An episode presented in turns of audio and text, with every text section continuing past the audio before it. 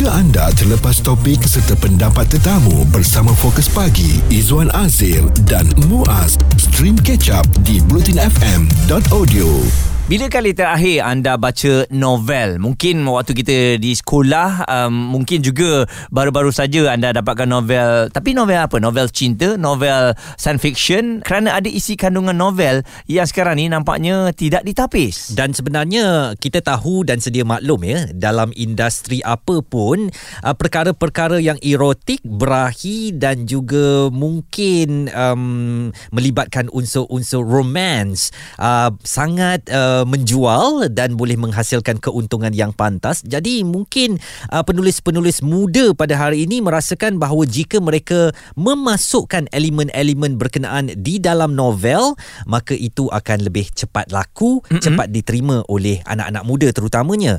Tetapi persoalannya bagaimana anak muda kita akan terbentuk sekiranya novel-novel begini yang tidak ditapis uh, dijual dengan bebas dan secara meluas di pasaran. Mm-mm. Termasuk ada satu novel yang telah pun dikeluarkan kenyataannya oleh um, kedai buku uh, popular iaitu novel Darlingku Mr. Cole Mafia yang kini tersebar di kalangan uh, pembaca. Isi kandungannya disifatkan sebagai tidak sesuai dengan remaja kerana ada elemen-elemen yang lucah. Okey, dan kalau kita lihat ada orang pernah mengatakan bahawa industri novel ini bakal pupus ataupun hilang oleh kerana orang dah go to digital ya semuanya boleh kita dapatkan di hujung jari untuk membaca dan juga menonton movie contohnya. Tapi oleh kerana ada anak-anak muda yang saya beranggapan mereka ni berfikir di luar kotak melanggar norma-norma penulisan novel yang sedia ada hmm. memberanikan diri untuk bercerita mengenai isu-isu ini.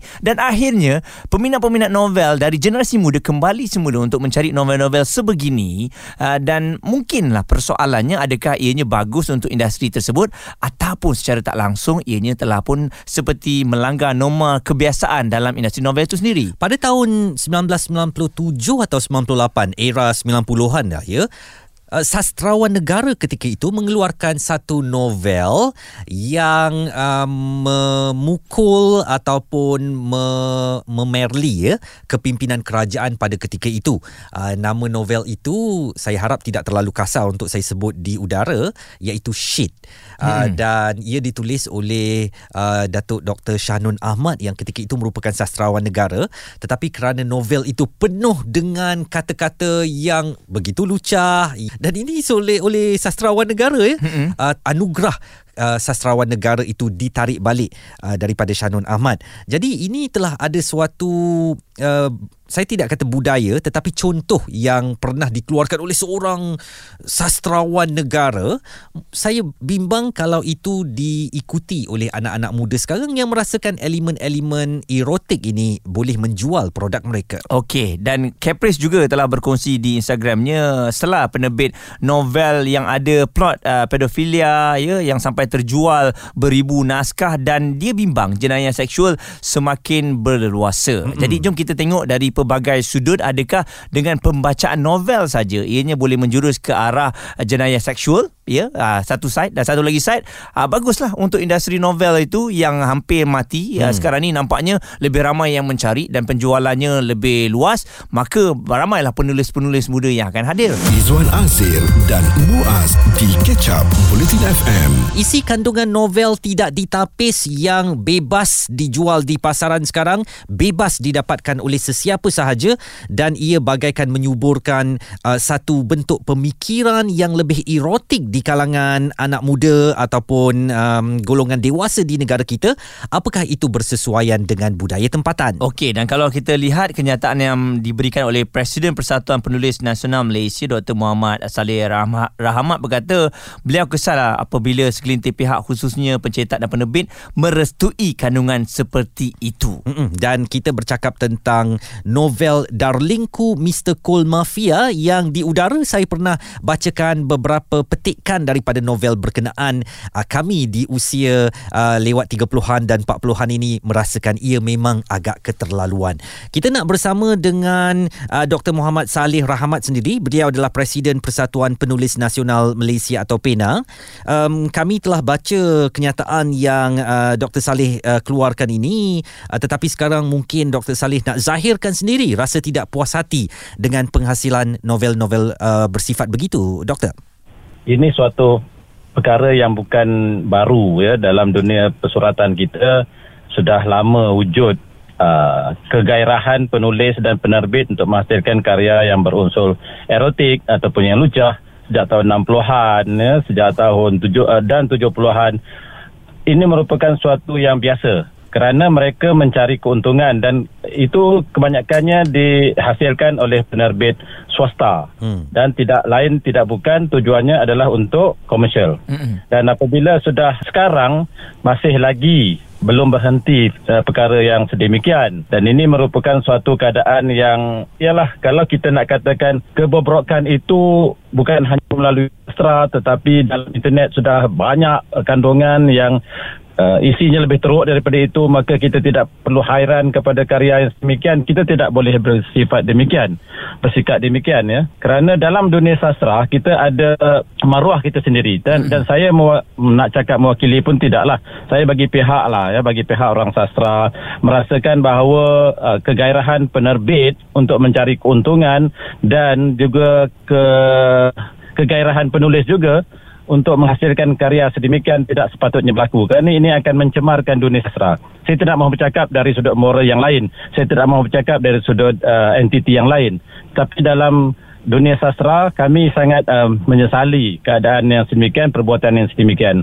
Kerana itu akan menjadikan karya sastra dipandang rendah seolah-olah kita tidak ada cara lain untuk menghasilkan sebuah karya yang dapat memberikan sesuatu ialah uh, gambaran realiti. Kononnya itu gambaran realiti. Sebenarnya gambaran realiti dalam sastra boleh sahaja di boleh digambarkan oleh hanya sastra, sarana sastra yang boleh dimanfaatkan. Bukan secara betul serang. Ini kaedah uh, naturalism ya, aliran naturalism ini memang sesuatu yang sudah biasa di barat dan kita nak mengikut mereka dan itu satu yang uh, tidak sepatutnya berlaku. Dan doktor kalau kita lihat sekarang ini ramai sebenarnya anak muda yang um, berminat dengan novel-novel sebegini oleh kerana ada demand dan supply saya rasa sebab tu ramai juga penulis-penulis dari kalangan usia muda uh, lebih berani untuk menulis uh, kandungan-kandungan sebegini. Pandangan uh, doktor sendiri bagaimana agaknya um, doktor melihat dalam industri novel tu sendiri adakah anak-anak muda ni yang dari sudut lain kita tengok lebih kreatif sebenarnya ada banyak aja isu isu yang uh, ditulis. Ya, itu sebahagian. Ya, bukan semua anak muda yang uh, sedemikian sifatnya dan kehendaknya. Selera anak muda ini pelbagai. Hmm. Dan itu sebahagian daripada yang muncul di sepanjang zaman. Ya, pada sepanjang zaman wujud uh, kehendak dan selera yang sedemikian. Dan ini jugalah yang perlu kita hadapi. Tidak berhenti-henti tanpa putus asa. Masalah itu masalah sepanjang zaman dan perjuangan kita untuk menegakkan kebenaran juga perlu diteruskan tanpa mengira zaman. Dan uh, ini sebenarnya dalam fenomena dunia pasca moden, mm-hmm. uh, soal moral itu sudah menjadi kabur. Antara yang benar dan yang batil itu sudah dihapuskan. Ini pemikiran postmodernism yang memang sudah uh, melanda lah pemikiran masyarakat dan uh, antara yang benar dan yang salah itu kalau kita lihat dalam uh, televisyen sekalipun ada banyak sebenarnya elemen yang menidakkan unsur kebenaran dan telah diabsahkan uh, melalui gambaran yang uh, dikatakan sebagai sesuatu uh, elemen uh, gambaran realiti sosial. Dan itu uh, menyebabkan kerosakan itu memang akan sentiasa berlaku dan kita akan menghadapi uh, kesannya secara berterusan. Dan adakah kita mahu keadaan itu uh, berterusan dan adakah kita mahu menjadi penyumbang kepada kerosakan itu? Kita perlu memikirkannya sendiri sebagai penerbit, sebagai penulis atau sebagai uh, penjual sekalipun, adakah kita mahu menjadi penyumbang kepada kerosakan pemikiran dan akhlak. Sekejap ya. lagi kami ada beberapa soalan lagi yang nak diajukan kepada Dr. Muhammad Saleh. Stream Catch Up Bulletin FM bersama Fokus Pagi, Izwan Azir dan Muaz di bulletinfm.audio. Isu yang kita bincangkan bersama hari ini adalah mengenai isi kandungan novel yang tidak ditapis. Kadang-kadang kita pun terperanjat apabila membaca novel daripada anak kita sendiri. Mm-mm. Apabila ada elemen ataupun unsur-unsur child grooming contohnya, pedofilia, babak intim yang keterlaluan menyebabkan kita yang mungkin dah lama tinggalkan industri novel tu sendiri terkejut dengan apa yang berlaku sekarang. Uh, kita sedang uh, merujuk kepada satu novel yang kini dijual di pasaran. Bagaimanapun akan diambil tindakan disediakan oleh um, kedai buku yang menjual uh, novel itu Darlingku Mr. Cole Mafia yang kalau menyilak beberapa helaian akan uh, kita jumpa uh, bagaimana uh, bahagian-bahagian yang begitu intim uh, tetapi ia uh, katanya babak flashback hero dan heroin dalam um, novel berkenaan jadi memang wajar saja ditempatkan ataupun diceritakan apa yang berlaku supaya pembaca dapat benar-benar membayar membayangkan uh, kes demi kes yang nak dipaparkan dalam novel berkenaan. Dan kita masih lagi bersama dengan Presiden Persatuan Penulis Nasional Malaysia PENA, Dr. Muhammad Saleh uh, Rahmat. Doktor, tadi saya ada bawakan tentang bagaimana uh, fenomena bahasa-bahasa yang tidak wajar ini pernah dibawakan oleh sastrawan negara sendiri. Uh, Dr. Uh, Shanun Ahmad dalam satu novel yang kemudian diharamkan di Malaysia. Uh, saya telah sebutkan tajuknya uh, tadi iaitu shit bagaimana ia menggunakan istilah-istilah yang begitu kasar begitu lucah. Apakah ini uh, kemudiannya hari ini uh, mungkin anak-anak muda boleh menyatakan kalau sastrawan negara sendiri boleh menulis demikian kenapa tidak kami? Shit itu merupakan sebuah satira ya.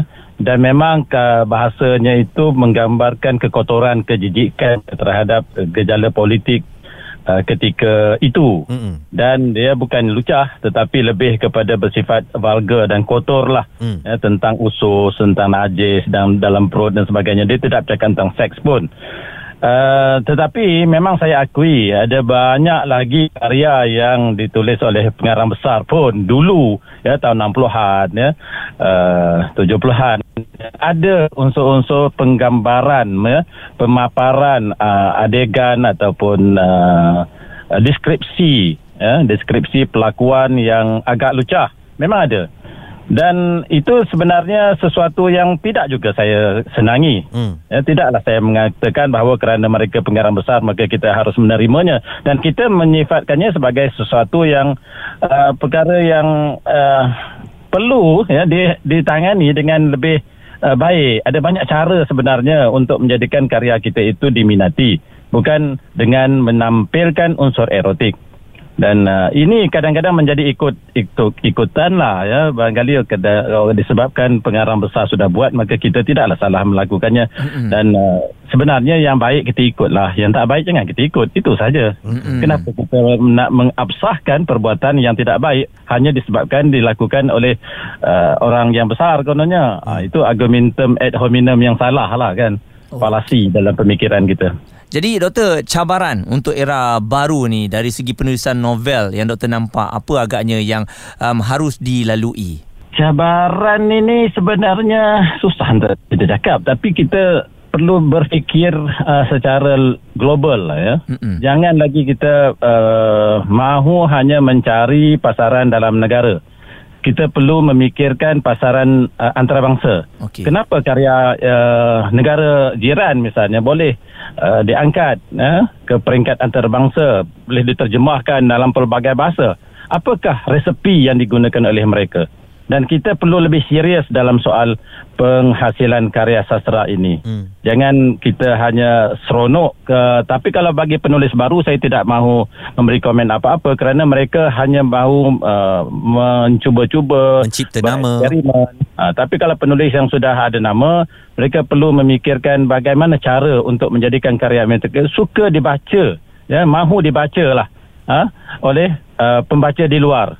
Jangan hanya kita uh, uh, hanya mementingkan soal ah asal terbit sudah uh, tidak lagi ya Doktor, um, ringkas saja mungkin kepada penulis-penulis muda yang nak menerbitkan karya merasakan sex sells. Uh, jadi apa sahaja benda-benda yang intim atau erotik akan menyebabkan lebih sensasi, lebih mendapat perhatian. Apa nasihat doktor? Kita fikirkan masa depan kita selepas mati lah senang cakap. Jangan jangan kita fikirkan dunia ni sahaja ya. Kalaupun kita dapat keuntungan yang besar dan uh, sesuatu yang bejat itu uh, pastilah akan ada keadilan di tangan Tuhan ya. Hmm. Jadi kita fikirkanlah apakah akibatnya di akhir di akhir uh, hidup kita nanti dan selepas kematian kita nanti.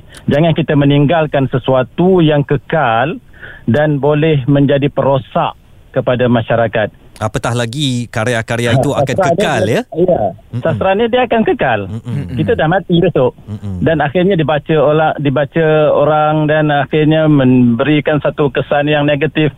Adakah itu yang kita mahu? Kita fikirkan itu sajalah. Dr. Muhammad Saleh Rahmat, Presiden Persatuan Penulis Nasional Malaysia berkongsikan kerisauan, kegusaran dan juga pendapat beliau uh, mengenai isi kandungan novel yang tidak ditapis. Mm-hmm. Memang jelas Izzuan, uh, kita takut juga eh uh, hasil karya-karya kita ni kalau salah tulis mungkin ianya menjadi rujukan dan juga ada menyebabkan individu tu berubah sikapnya oleh kerana pembacaan mereka. Betul. Jadi berhati-hati dan jangan hanya fikirkan keuntungan sahaja. Jika anda terlepas topik serta pendapat tetamu bersama Fokus Pagi, Izwan Azir dan Muaz, stream catch up di blutinfm.audio.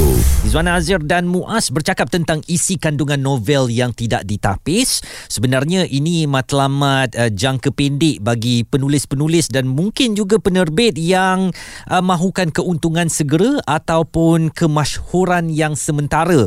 Kerana apabila ada novel-novel begini ia sensasi uh, orang akan cuba dapatkan oh lucah mana tahap novel dia tu kan? Uh, dia pun nak baca novel tu. Uh, jadi ini itu saya kata jangka pendek sahaja.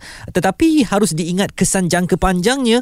Kerana novel ini kekal selama-lamanya di atas muka bumi ini ia tak boleh dihapuskan dan nanti bayangkan lah kesannya mungkin kepada anak-anak muda yang lain kepada generasi yang akan datang. Tapi kalau dilihat dari segi penerbitan mungkin uh, perkara yang difikirkan adalah keuntungan. Jadi bagaimana untuk nak memberikan keuntungan dan melakukan novel-novel ini untuk dijual dengan adanya elemen-elemen seperti yang kita bincangkan bersama ya. Mm-hmm. Jadi untuk penerbitan Lucha LGBT telah pun diharamkan oleh KDN itu sendiri. Uh, jadi ada beberapa buah novel sebelum ini Zuan cuba dibawa masuk juga dari luar negara telah pun diharamkan. Ini bermakna mana uh, kita lihat ketegasan negara kita ni pun memang um, dilihat betul-betul uh, dilakukan. Cuma bila ada uh, novel yang dijual di sebuah kedai uh, yang popular pun memang ini menggusarkan kita. Dan Azah Aid uh, menulis di Twitter ya novel cabul ni bukan benda baru. Lebih 10 tahun kami fight openly dan kami diserang balik. Mereka ramai dan kuat. Maka kami ambil keputusan hasilkan lebih banyak novel yang baik yang mencerdik mensyiddikkan yang Allah suka itu cara kami melawan sekarang. Uh, tambahnya lagi bagi yang tanya novel cabul tu apa iaitu ada erotic scene sex grooming romanticizing rape dan rapist dan kalau siap dengan sex scene ia jadi novel lucah. Ianya bertopengkan blurb acah-acah islamik mm-hmm. dan biasanya watak suami isteri sebab nak halalkan babak erotik. Okey, kita ada Rebel tu ada Wiyah yang telah pun berkongsikan rasa tak setujunya di Facebook dan dia juga merupakan uh, seorang penulis blog. Uh, jadi uh, Radatul Adawiyah kalau kita lihat uh, pada penulisan novel ini awak kata daripada zaman awak dulu-dulu pun dah ada banyak dah penulisan tu tapi kita sendiri kena pilih yang mana satu yang bersesuaian untuk kita ya. Ya betul. Mm-hmm. Sebab pem, penulisan novel ni masa kita zaman sekolah dah belajar dah sastra kan. Mm-hmm. Jadi bila ada koleksi-koleksi novel ni kita lah kena pilih sebab zaman dulu memang banyak tak ada tapis lagi tapi sekarang kerajaan kita dah banyak bantu untuk menapis Uh, konten-konten yang tak berapa berilmiah ni. Uh, Ruby, bagaimana uh, pandangan anda kalau um, penulis-penulis muda ni kata bagaimana kita nak ke depan kalau pemikiran masih kolot lagi? Babak suami isteri memang berlaku dalam masyarakat dan kami terjemahkan di atas kertas sahaja. Hmm. Apa yang nak dirahsiakan? Sebab kita pun sendiri sedang um, struggle dengan pendidikan seks untuk kanak-kanak kan. Jadi bila ada tentang child grooming macam ni, ia amat menakutkan sebab kita sebagai ibu bapa saya sebagai ibu bapa pun risau bagaimana untuk uh, memaklumkan anak untuk tahu benda ni takkan orang nak tahu daripada novel betul tak mm-hmm. jadi bila ada karya-karya macam ni kita ambil sebagai orang Islam sebagai Melayu Islam kita banyak berkias tentang tentang uh, sex scene semua ni kan mm-hmm. jadi kalau boleh kekalkan benda tu sebab kita Melayu Islam jadi uh, penulisan kita tanggungjawab kita Mm-mm, kalau betul. kalau kalau anak-anak baca daripada novel dan dia tag novel tu bahagian-bahagian yang uh, penulisan apa uh, penulis novel tu dia orang berfantasi. Hmm. Jadi anak-anak kita imajinasi berbeza. Jadi bila dia orang berimajinasi seperti orang dah berkahwin bagaimana sedangkan pembaca ni kebanyakan ni semua bujang Mm-mm. dan pelajar sekolah. Jadi membimbangkan sangat. Jadi awak hmm. rasa perlu tak novel ni diletakkan label ke dah ada untuk pembacaan 13 tahun ke atas, hmm. 18 tahun ke atas? Ha, saya sangat setuju perkara tu supaya pihak kedai buku pun boleh tahu nak klasifikasikan hmm. bahagian mana novel ni sama ada perlu bimbingan ibu bapa. Jadi ibu bapa seperti kita ni yang busy tak tahu anak kita baca apa, hmm. boleh tahu oh ini kategori apa, klasifikasi apa. Hmm. Macam kita tengok filem ada 18 tahun ke atas, ada bimbingan 13 tahun ke bawah tu kena bimbingan ibu bapa betul tak? Betul. Jadi bila ada klasifikasi ni kerajaan kita pun senang untuk pantau kedai buku pun senang untuk pantau ada bahagian-bahagian yang tertentu. Lepas tu kita punya saya nak sarankan ada proofreading macam kita sebagai penggiat media kan. Mm-hmm. jadi kita ada proofreading before nak publish apa-apa. Jadi dekat Malaysia ni perlu ada agensi kerajaan yang boleh baca dulu naskah-naskah novel ni yang diterbitkan oleh uh, mereka sesiapa pun mm-hmm. ah sesiapa pun baca dulu and then kalau approve baru baru cetak banyak-banyak betul ah yang ini boleh daripada Pustakaan Negara Malaysia boleh check mm. Dewan Bahasa Pustaka boleh check Jabatan Agama Islam boleh check mm-hmm. ah mana-mana agensi yang sastrawan negara pun boleh check. Bagi dekat Muaz dengan Izzuan pun kami boleh baca boleh. kan. Ha, dengan syarat ha, bayar je. Ah ha, betul. Rabiatul Adawiyah Zakaria seorang penulis blog yang telah memberikan pandangan beliau di Facebook berkaitan dengan penerbitan novel-novel erotik ini. Izzuan Azir dan Muaz di Ketchup Bulletin FM. Berhati-hati semua untuk anda yang mungkin nak mencari novel-novel terbaru terutamanya untuk anak-anak kita kerana isi kandungan novel yang tidak ditapis memang ada di pasaran. Dan sebenarnya bercakap tentang novel khusus yang diperkatakan sekarang Darlingku Mr. Cool Mafia. Kalau boleh saya sebagai orang tua yang nak menasihatkanlah kepada penulis-penulis muda ni nak cerita-cerita perihal-perihal sulit ni perihal-perihal intimate ni bukan tak ada jalannya kan? Hmm. orang bahasa Melayu kita ni bahasa yang indah tau. Contohnya Muaz alat sulit uh, lelaki lah. Kita panggil burung kan kan kita tak sebut terus benda tu kan jadi uh, atau punai kan nama burung tu kan. Mm-hmm. Jadi benda-benda begini sebenarnya boleh diselitkan ataupun diselimutkan dengan perkataan-perkataan yang sebenarnya kalau kita sebut begitu kita sudah maklum ia nak membawa yeah. maksud yang uh, intim sebagai contoh ya. Uh, bahasa Melayu ni bahasa yang lembut dan tak perlulah nak cerita tentang oh se- secara terang-terangan apa yang berlaku dalam babak uh, rumah tangga uh, sebenarnya dengan kiasan-kiasan begini pembaca boleh memahaminya betul ya berakhir dengan senyuman contohnya ha. habis macam tu saja betul jadi kan? kita boleh faham tidak perlu bercerita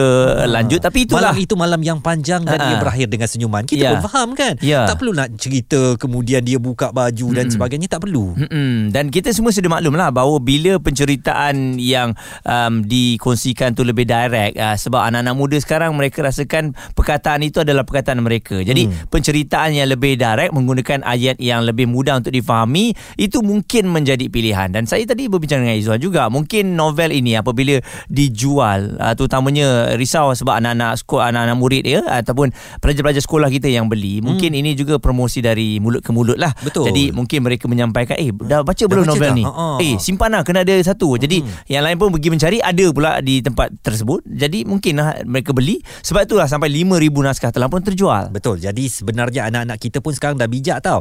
Uh, mereka tak perlu beli beramai-ramai, mereka boleh bertukar-tukar buku. Kemudian dekat muka surat satu ataupun muka surat kosong yang pertama sekali dalam novel tu, dia dah suruh dah baca muka surat 58 hmm. perenggan ketiga. Oh, okay. jadi ini uh, boleh membawa maksud bahawa di muka surat itu memang mengandungi babak-babak intim begini dan bayangkan seorang lelaki, uh, pelajar lelaki memberi buku itu kepada pelajar perempuan dengan hmm. nota berkenaan. Ini pastinya boleh mengundang perkara yang tidak baik, perkara imajinasi yang akan difikirkan oleh golongan anak muda dan sebenarnya ia tidak membantu dalam pembentukan sahsiah anak-anak muda kita. Uh, penulis-penulis uh, yang masih lagi hijau ini masih lagi mentah sebenarnya perlu mendukung kepada pembentukan kepribadian yang baik terutamanya di kalangan masyarakat muda negara kita. Jadi kita harapkan Persatuan Penulis Nasional Malaysia terus berjuang seperti yang telah dimaklumkan oleh presidennya tadi untuk sentiasa melahirkan ya ataupun ada novel-novel yang hebat yang boleh uh, dibawa ke peringkat nasional mm-hmm. tanpa menggunakan elemen-elemen sebegini. Uh, jadi itu yang kita mahukan dan isu ini ialah menjadi isu nasional juga apabila dibincangkan bersama. Jarang sekali bila sebut mengenai novel, sesuatu cerita dalam novel itu menjadi perbualan hangat oleh semua orang. Uh, dan mungkin mungkin juga penulis muda sekarang ni tulis novel dengan hasrat diterbitkan sebagai drama. Hmm. Itu ke kehendak penulis buku Darlingku Mr. Cole Mafia? Oh, mungkin sebab tajuknya pun dah boleh dikomersialkan. Jika anda terlepas topik serta pendapat tetamu bersama Fokus Pagi, Izwan Azir dan Muaz, stream catch up di blutinfm.audio. Show.